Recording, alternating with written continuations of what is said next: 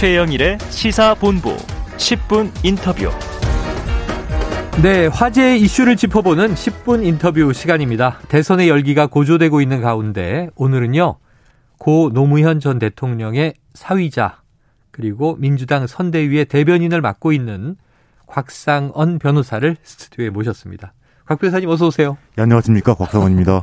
여러 해 전에 예. 이 집단 소송 대리하고 계실 때 제가 인터뷰했던 기억이 예. 납니다. 예, 그렇습니다. 이게 지금 굉장히 화제 인물이세요. 아까 과거 고 노무현 대통령의 사위 이 타이틀도 붙죠. 또 여러 이제 소송에서의 또 대리로도 또 인터뷰하셨죠.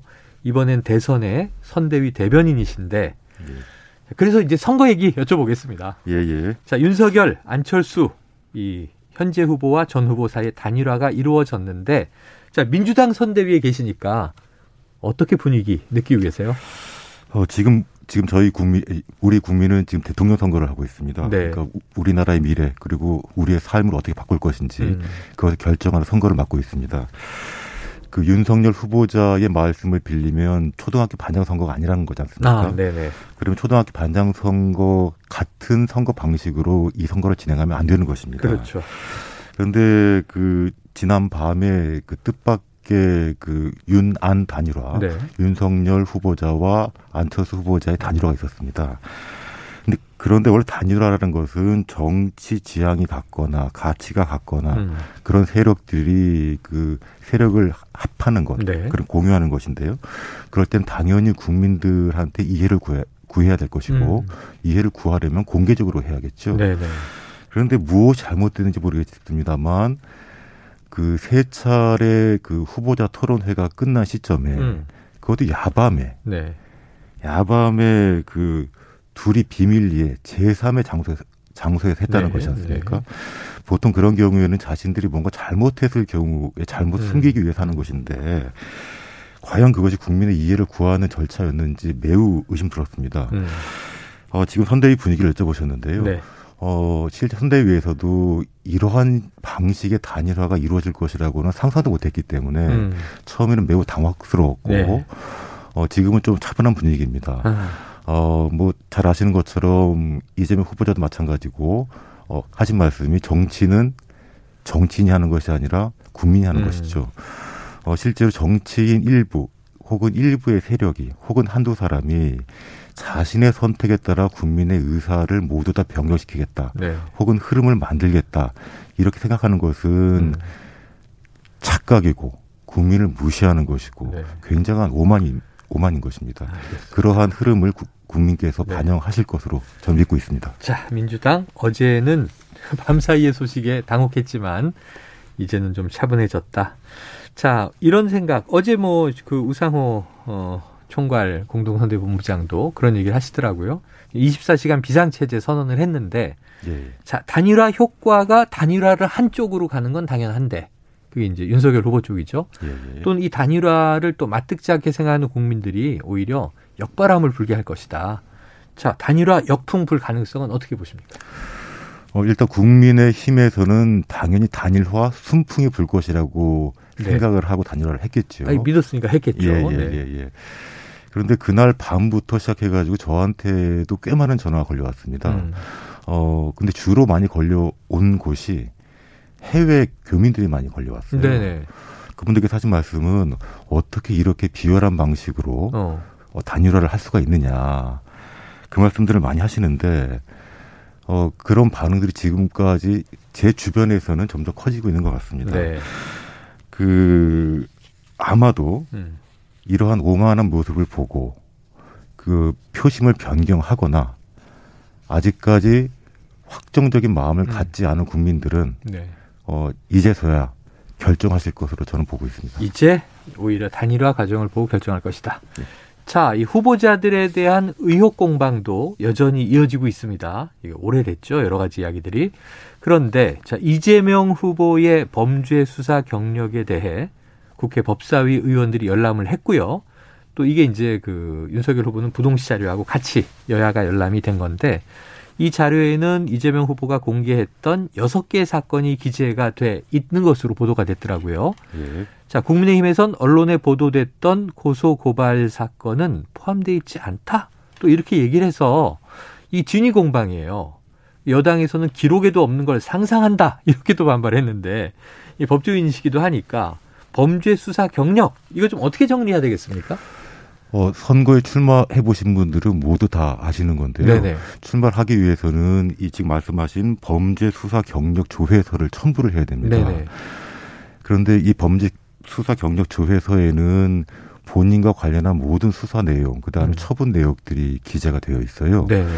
어, 그러니까 그 말씀 뭐냐면은 이 그 조회서에 기재가 되어 있지 않다면 실제로 벌어지지 않았다는 얘기죠. 아, 그런데 만약 만약에 그 조회서에 기재가 되어 있지 않았는데 실제로 고소 고발이 되어 있고 어떤 처분을 받았다면 이 범죄 수사 경력 조회서를 위조한 것이겠죠. 어, 혹은 국가기관이 그 어떠한 범죄에 대한 관리를 잘못했다는 것이죠. 네네네. 그러니까 지금 국가기관의 부실 문제를 탓하거나 어, 그 없는 사실을 만들어냈거나 어. 둘 중에 하나로 봅니다. 네, 이제 야당의 주장이 그러할 수 있다.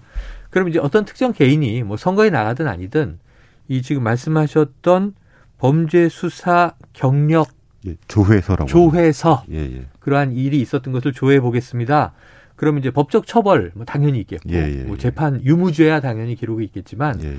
거기까지 안 가도 불기소돼도 예, 예. 범죄 혐의가 있습니다 해서 수사를 받았다면 여기 다 남아 있겠네요 흔적이. 그 문서의 종류마다 다른데요. 네. 보통 재판 기록에 담겨 있는 범죄 경력 조회서는 아, 전부 다 담겨 있습니다. 네, 단순한. 것이라도. 네네. 예. 혐의가 있든 없든 상관없이. 알겠습니다. 그래서 여기 없는 것이라면 그것은 위조됐거나 행정적인 문제가 착오가 있는 것이다. 이렇게 얘기해 주셨습니다. 자, 반면 윤석열 후보의 부동시 병역 기피 의혹에 대해서도 자료 열람을 했는데 자, 아까 잠깐 짚었습니다만 이 1982년 군 신체 검사 때는 이게 부동시가 나왔고요. 2002년 검사 임용 때 또 재임용 때 1994년과 2002년 임용과 재임용 신체 검사에서는 시력이 또 정상에 가깝습니다. 0.2, 0.3 밖에 차이가 나지 않아요. 그 이후에 또다시 부동시가 2019년에 나왔다고 해요. 어떻게 보세요? 변호사님 정리가 좀 가능합니까? 예, 일단 제 의견을 말씀드리면 이렇습니다. 네. 저는 1990년에 신체 검사를 받았습니다. 아, 군대 네네네. 입대하기 위해서요. 음. 근데 지금 진행자님께서도 아시겠습니다만 그 1980년대, 90년대에는 소위 병역 기피자들이 굉장히 많았습니다. 많았죠, 많았죠. 그래가지고 그 뉴스에도 많이 나왔고요. 자, 아니 친구들 사이에 예, 뭐 너는 체중이 지금 많이 나가니까 조금만 더 늘려라. 예, 예. 너는 말랐으니까 체중을 조금만 더 빼라. 예, 예. 해서 그 체중 하한선, 상한선 위아래로 나가려고 했고 그렇죠. 뭐 그런 노력들이 이제 있었다는 걸 공공연히 이제 청년들이 이야기를 했었죠. 그 시대에는. 그렇죠. 그때 근데 그때 그때 당시 실제로 이제 군대 면제를 받은 친구들이나 선후배들을 보면 음.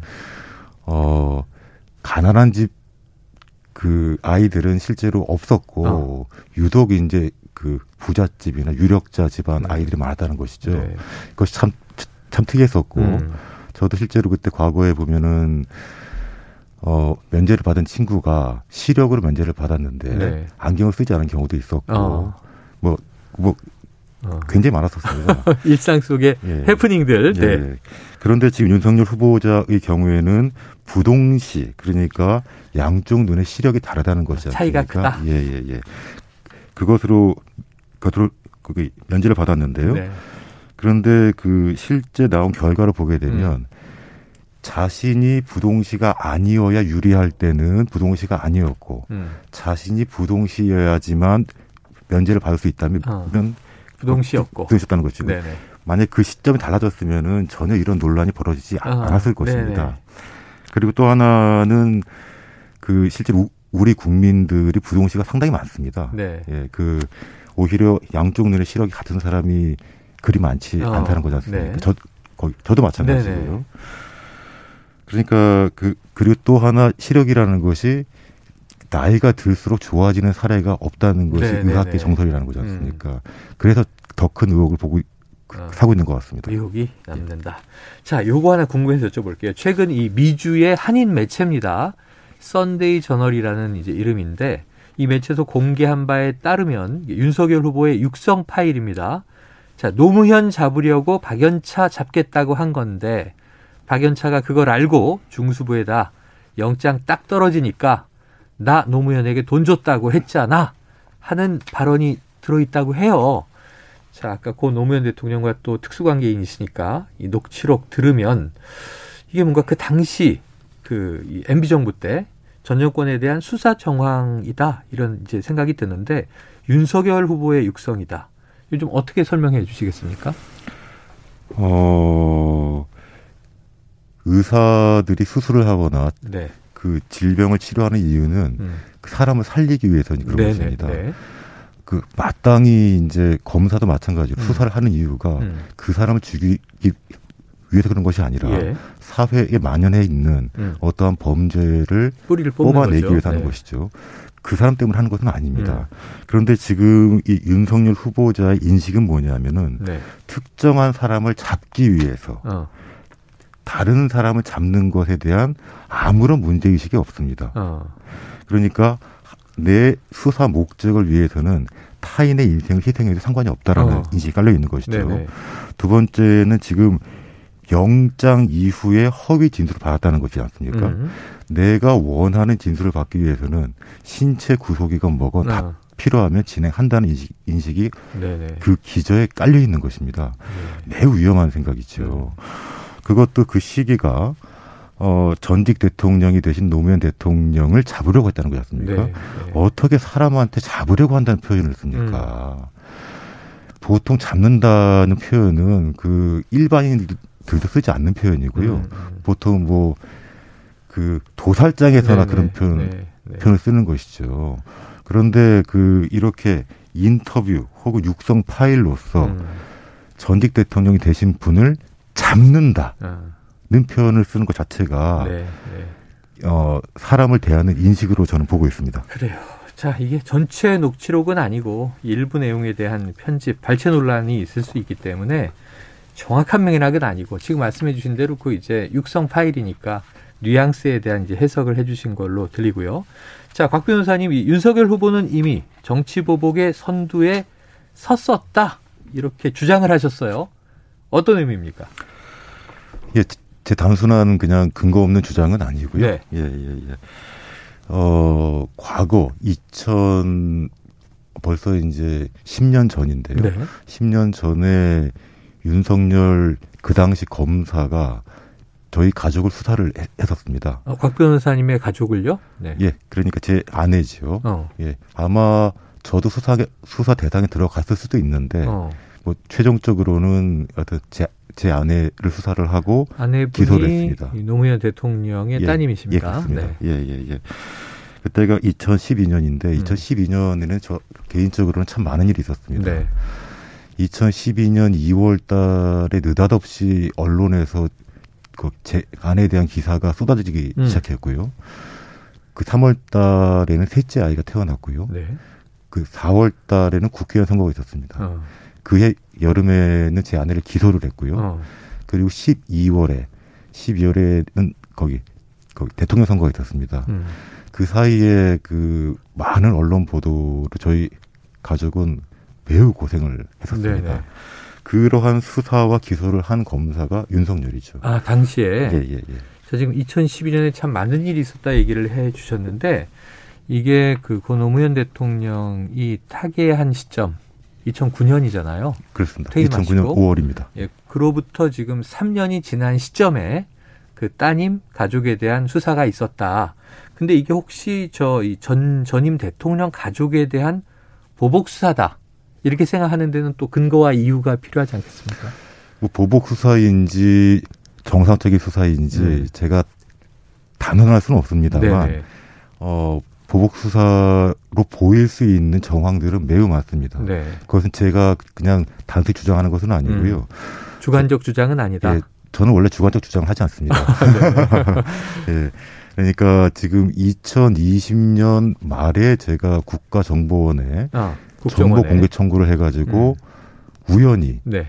저에 대한 사찰 문건을 받았습니다. 아, 그 사찰 문건이 매우 많은데요. 네. 그 중에 수사 정보가 기재된 문건이 총 22건이고 어, 그 중에 21건의 문건이 윤석열 검사가 이명박 정부에서 어. 중앙수사부 과장, 범죄정부 담당관, 그그 다음에 서울중앙지검 특수부장을 네. 할때 작성된 문건들입니다. 어허.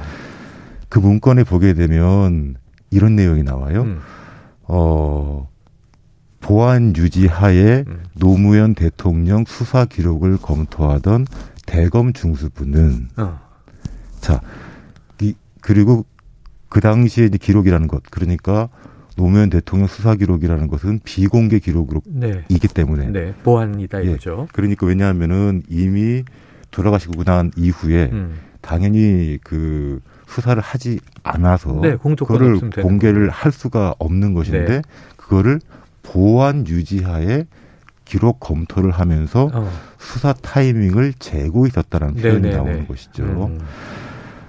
그렇다면 첫 번째로는 그 원래 수사 그러니까 그 기록을 볼 수 없는 것인데 어. 그거를 봤다라는 보았다. 거지 않습니까?